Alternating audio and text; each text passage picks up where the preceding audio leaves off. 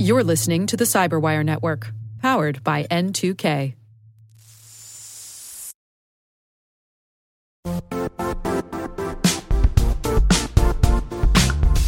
The I T world used to be simpler.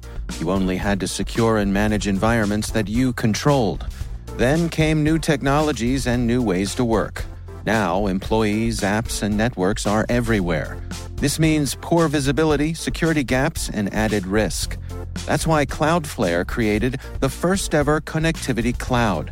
Visit cloudflare dot com to protect your business everywhere you do business.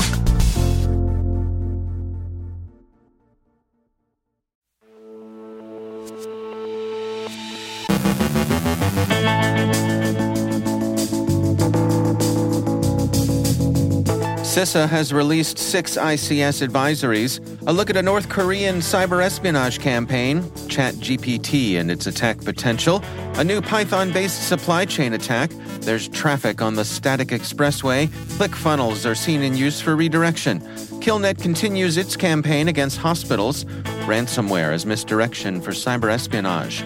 Part two of my conversation with Kathleen Smith from clear jobs dot net, discussing trends in the cleared space. Our guest is Eric Basier of Quantum, talking about the multi-layered approach to ransomware protection, and Russian surveillance extends to Telegram chats.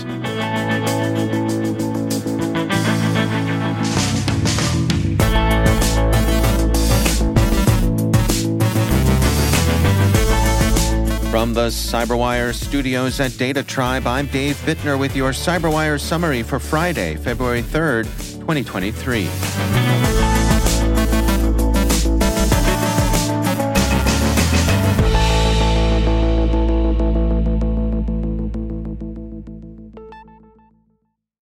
We start today with a quick look at some patches that came out yesterday.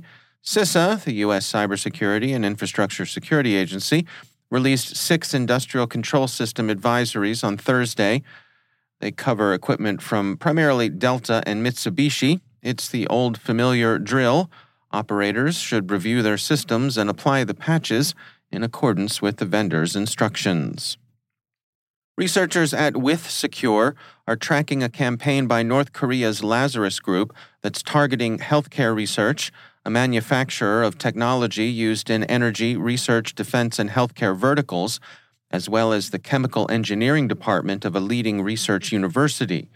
One of the targeted healthcare research organizations was based in India. The attackers compromised their targets using known vulnerabilities in unpatched Zimbra platforms. The researchers believe the threat actor's motive is cyber espionage. It's safe to assume, given the targeting and the Lazarus Group's involvement, that the kind of espionage in question is industrial. A survey by BlackBerry has found that seventy-one percent of I T professionals believe that nation-state actors are already using ChatGPT to assist in launching cyber attacks. BlackBerry says ChatGPT's ability to help hackers craft more believable and legitimate-sounding phishing emails is the top global concern at fifty-three percent, along with enabling less experienced hackers to improve their technical knowledge and develop more specialized skills, and its use for spreading misinformation. The majority of respondents believe that ChatGPT still has more potential for good than for evil, although ninety-five percent of them think governments will need to regulate these types of advanced A I tools. Researchers at Fortinet have discovered a malicious PyPI package called Web three Essential that will download a malicious executable. The malware appears to be designed to steal login credentials and payment card information from browsers, including Google Chrome, Microsoft Edge, and Firefox. The researchers note that the package was published on the same day that its author joined the repository, and that given the frequency of this pattern of simultaneously joining and publishing, it may be a wise idea to take precautions for downloading packages published by newly joined authors. Avanan has released a report detailing a campaign leveraging ClickFunnels to bypass security measures. ClickFunnels are described as an online service that helps entrepreneurs and small businesses generate leads, build marketing engines, and grow their businesses. ill-meaning actors are taking advantage of the service's capability to create web pages and are creating malicious pages with redirects to malicious links. Targets receive an email requesting the review of a file, providing a document review link. The email link opens a falsified OneDrive page with a Get Document button that redirects to a credential harvesting page. This incident is a textbook example of the static expressway, hackers leveraging the legitimacy of sites for hidden malicious purposes.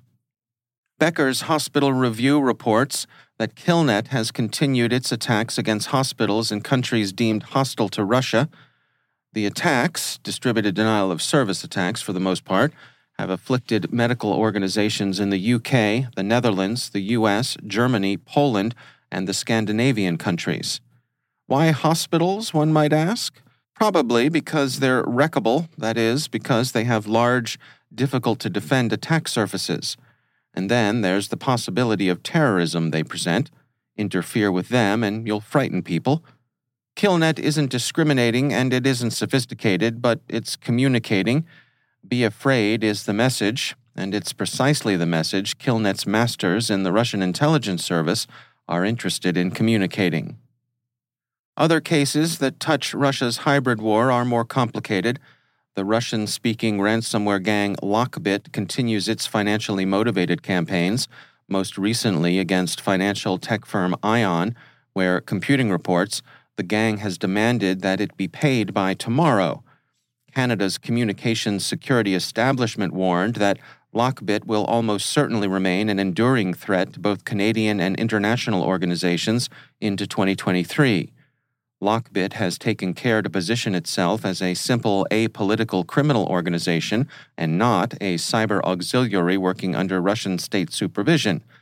But it certainly operates with the permission of and at the sufferance of the Russian government, and the relationship with that government is complex and imperfectly understood. Le Monde Informatique, for one, argues that not only Russian but North Korean and Chinese services as well are using ransomware as a cover for cyber espionage. And finally, it may be that some platforms aren't as private as their users might hope. Telegram, a platform that's enjoyed a reputation for anonymity, seems to have been penetrated by Russian security services. Wired reports that dissidents have been receiving police attention that seems to be accounted for only by Telegram's cooperation with the authorities. Chat with due caution, Telegram users. Some of the folks you've been chatting with have had their doors kicked in, and that probably is, as Pravda used to say, no accident.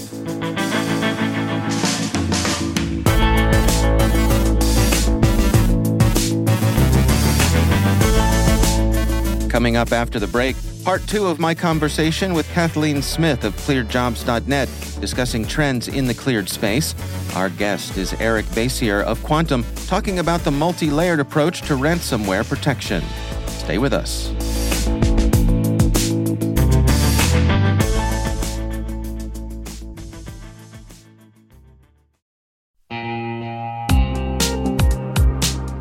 Managing the requirements for modern security programs is increasingly challenging and time-consuming. Enter Vanta. Vanta gives you one place to centralize and scale your security program. Quickly assess risk, streamline security reviews, and automate compliance for I S O two seven zero zero one, S O C two, and more. You can leverage Vanta's market-leading trust management platform to unify risk management and secure the trust of your customers. Plus, use Vanta A I to save time when completing security questionnaires. CyberWire Daily listeners can get one thousand dollars off by going to vanta.com slash cyber. That's V-A-N-T-A dot com slash cyber.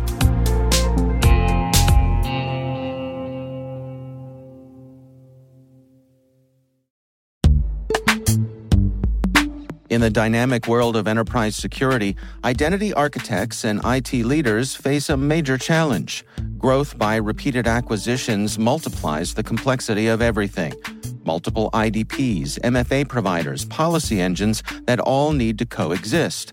This can lead to fragmented user identities and policies that create security vulnerabilities and add access friction. Strata Identity solves this. Now you can decommission unneeded I D Ps and consolidate the ones you'd like to keep without rewriting apps or disrupting users, engineers, and app owners. Plus, Strata's modular architecture makes it easy to integrate with any identity provider without manual maintenance and coding. Join the ranks of cybersecurity leaders using identity orchestration. Visit strata dot io slash cyberwire, share your top identity security priorities, and receive a pair of complimentary AirPods Pro. Offer valid for organizations with over five thousand employees.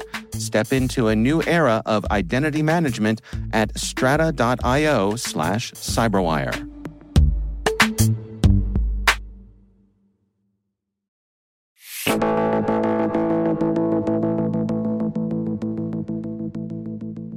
Digital backups have been around as long as we've had computers. I can remember making multiple copies of programs I'd written, using cassette tapes back in the day and later floppies and external hard drives. And of course, today there's a focus on the cloud. There's that old saying that history may not repeat itself, but it sure does rhyme. Eric Basier is Senior Director of Products at backup storage vendor Quantum, and I spoke with him about the renewed interest in tape backup systems. One of the long-time best practices in data protection was called a three two one data protection approach. And th- I mean, this goes back, you know, fifteen years or twenty years or more. And the three two one data protection approach calls for having three copies of your data. So you would want one primary copy of that data and then two backup copies effectively. And you would want to have those three copies on two different types of, of media. And you would want to have at least one of those copies be off-site. Okay, and that was for uh, disaster recovery purposes. And so the three two one rule has been a long time kind of best practice rule. So three copies of your data, two different types of storage, and then make sure at least one of those copies is off-site. Well, recently, both Quantum and other uh, you know, data protection vendors in the industry are kind of talking about a three two one one multi-layer data protection strategy where it's three copies of data, you know, on two different types of storage. And we'll talk a little bit more about that. One of those copies should be off-site, but one should be offline, you know, one, and, and that's that last one that it gets added. So the multi-layered approach now is talking about make sure you've got a copy of your data off-site, you know, in the event that there's a localized disaster and you need to recover. Make sure you have one copy that's offline so that if you do get hit with a ransomware attack or some different types of, you know, malware or cyber threats, you can recover a pristine copy of that data and, you know, get back to business quickly. And what are some of the available strategies there for storing data offline these days? Kind of interesting things we've seen in our own business and that we're seeing from our customers is a lot of large enterprises and even large cloud providers are turning to kind of a retro technology, which is uh, digital tape, L T O tape. Mm. Tape is unique in that, you know, unlike disk-based storage systems or flash-based storage systems, tape storage systems by their nature are, are physically air-gapped. The data itself is stored on a Uh, magnetic tape, and it is physically separated from the device that's connected to the network, which in this case is a tape drive. And so we've had a lot of our customers, even those that have totally gotten rid of tape in their environment, looked at it now and with the, you know, again, strengthening cybersecurity being a, a top priority, they're starting to add tape into their environment and make a copy of data on tape. And that really serves as that copy that is, it's truly offline. Um, so it's it's interesting. And we've seen a bit of a reversal in the perception of it where I think for many years, tape was perceived as maybe not as relevant, you know, maybe a tertiary copy or something. But I think now it's being seen as increasingly relevant as a way to combat kind of this threat of uh, the, the cyber threats that are out there? You know, I, I'm an, an old video guy. Uh, I admittedly, it's it's been probably at least a decade or so since I was in that world. But I remember there being, you know, tape robotic systems where the the the tape, the swapping of the tapes was pretty much an automated sort of thing. Is that still in play? You know, like like all other enterprise data storage technologies, the technology for that has evolved quite a bit. So I talked to a lot of customers and maybe old tape, you know, or t- people that used tape many years ago. And in their minds, they picture this huge, you know, I don't know, refrigerator sized thing. Right. Right now, you know, we can, um, you know, small rack mounted device, tape robotic system, three rack units can hold, you know, fifty tapes. So with current tape capacities, you're talking about, you know, well over a, a petabyte of data, you know, so even for hmm. smaller businesses, you know, it's a, it's a pretty small investment, pretty small footprint, and you can get that offline, offline protection. And where do we stand in terms of speed? You know, obviously tape is, is linear, but its very nature, but you know, if I, if I want to restore my systems, I, I want to do it as quickly as possible. What, what's the state of the art there?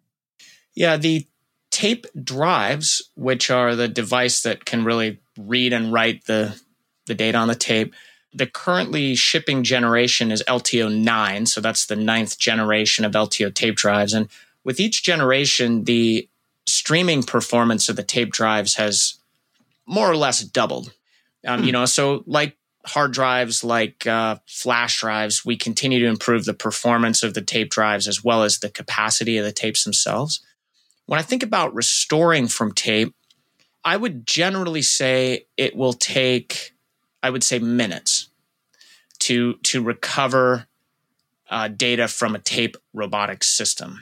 And, you know, obviously it depends a lot on how much data you're recovering, how big is the data set, but it generally takes one to two minutes to load the tape, to rewind the tape, and kind of get to that first bit of data. Once that happens, the tape drives can actually stream a huge amount of data very quickly. Hmm. So, you know, that is, it's a consideration with tape. It does, it will take, you know, minutes to recover a small amount of data from tape. And, you know, if you have a huge amount of data to recover, it may take some time. Um, but uh, yeah, that gives kind of a general sense of of what to expect anyway. Right. No, it's it's a mindset shift. I mean, and, and I, I'm I'm sort of experiencing it in real time that uh, you're still you're still not putting all your eggs in one basket, but you're it's a different way of distributing the risk than I think a, a lot of us have grown accustomed to. Yeah, and it's you know we we we started kind of talking about a a multi-layered data protection approach. I mean, I think that that's what we advocate. I think that's what is a best practice in the market. Uh, I think tape should be part of those multi-layered data protection infrastructures. And, um, you know, I've had a lot of these sorts of conversations in the last two or three years, including uh, uh, Quantum has done some webinars with uh, uh, an ethical hacker. It, you know, he now recommends this to all of his clients because he, you know, he was trying to figure out how to hack into a system like this. And he's, you know, he's, he's stumped. He can't figure it out. So mm-hmm. uh, I do think it's, you know, what is kind of retro has has become really relevant just because of some of its properties. And and I, I don't want to gloss over. I, I think Quantum has really led the way here in terms of innovation in some tape software features that allow us to create that. It, it's in a sense, it's kind of an immutable data vault, you know, is really what we've created with uh, with our systems. That's Eric Basier from Quantum.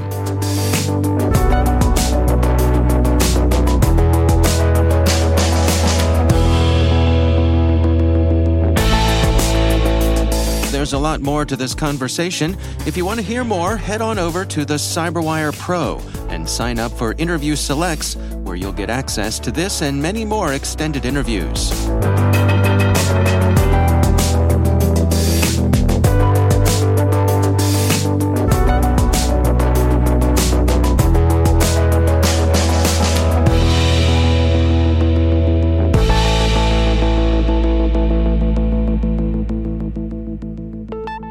And I'm pleased to be joined once again by Kathleen Smith. She is the Chief Outreach Officer at Clear Jobs dot net.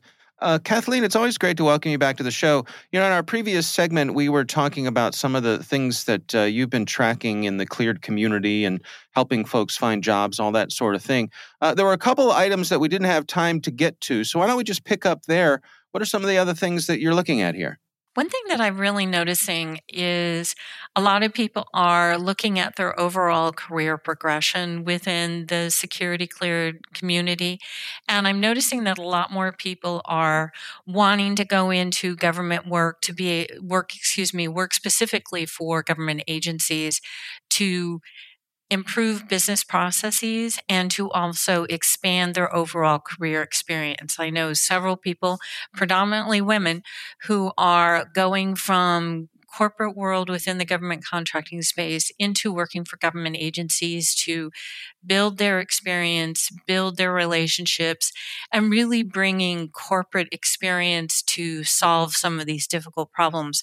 There was a very heated discussion today on LinkedIn about how, shall we say, backwards recruiting is within the government space, maybe specifically hmm. a jobs platform within the government um, agency space that is just not up to standards that we see in the corporate world.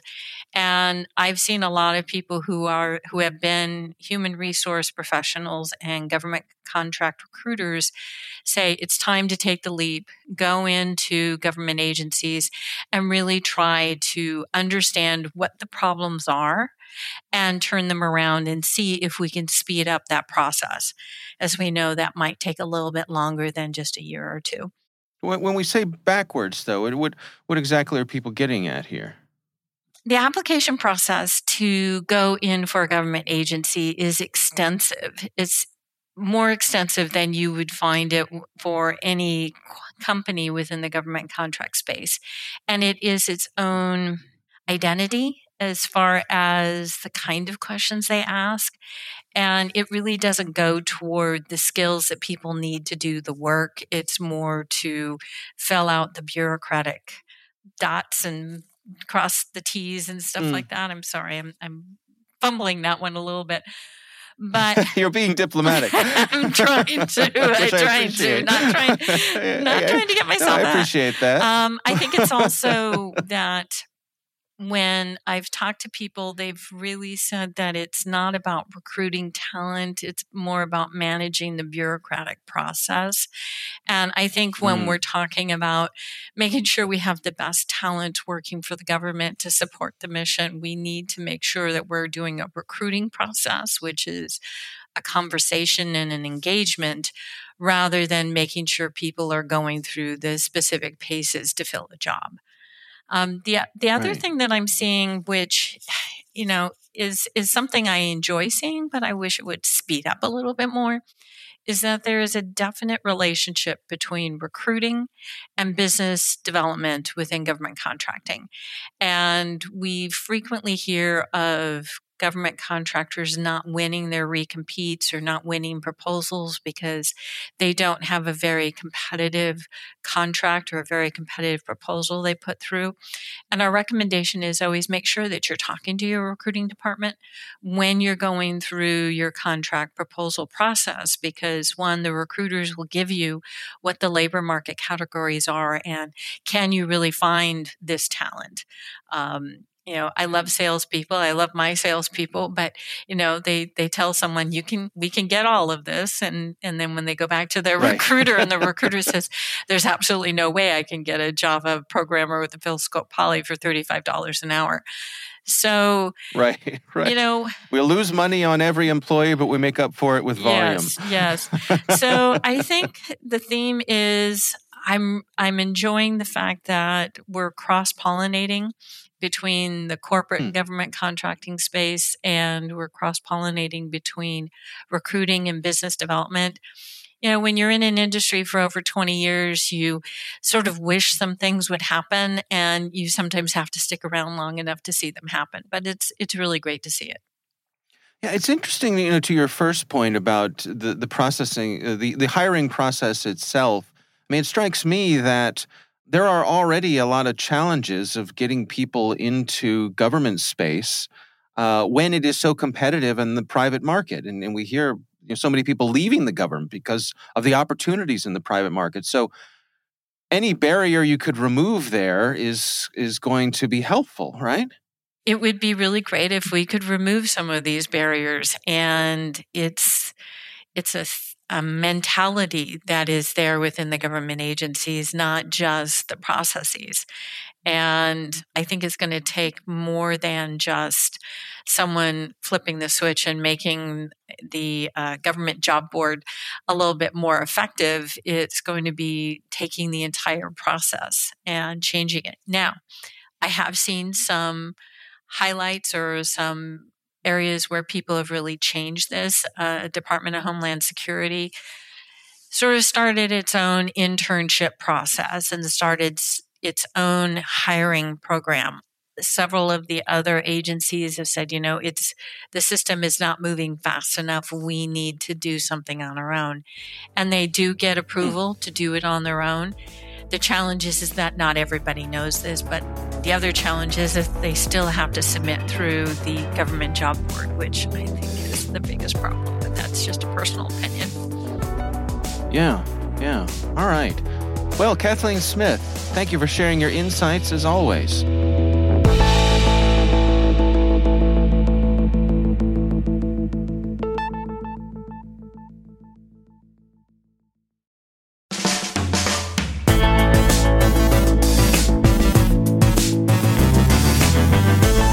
And that's the CyberWire.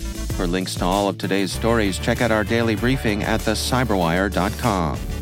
Be sure to check out this weekend's Research Saturday and my conversation with Tom Bonner and Owen Wickens from Hidden Layer's S A I team.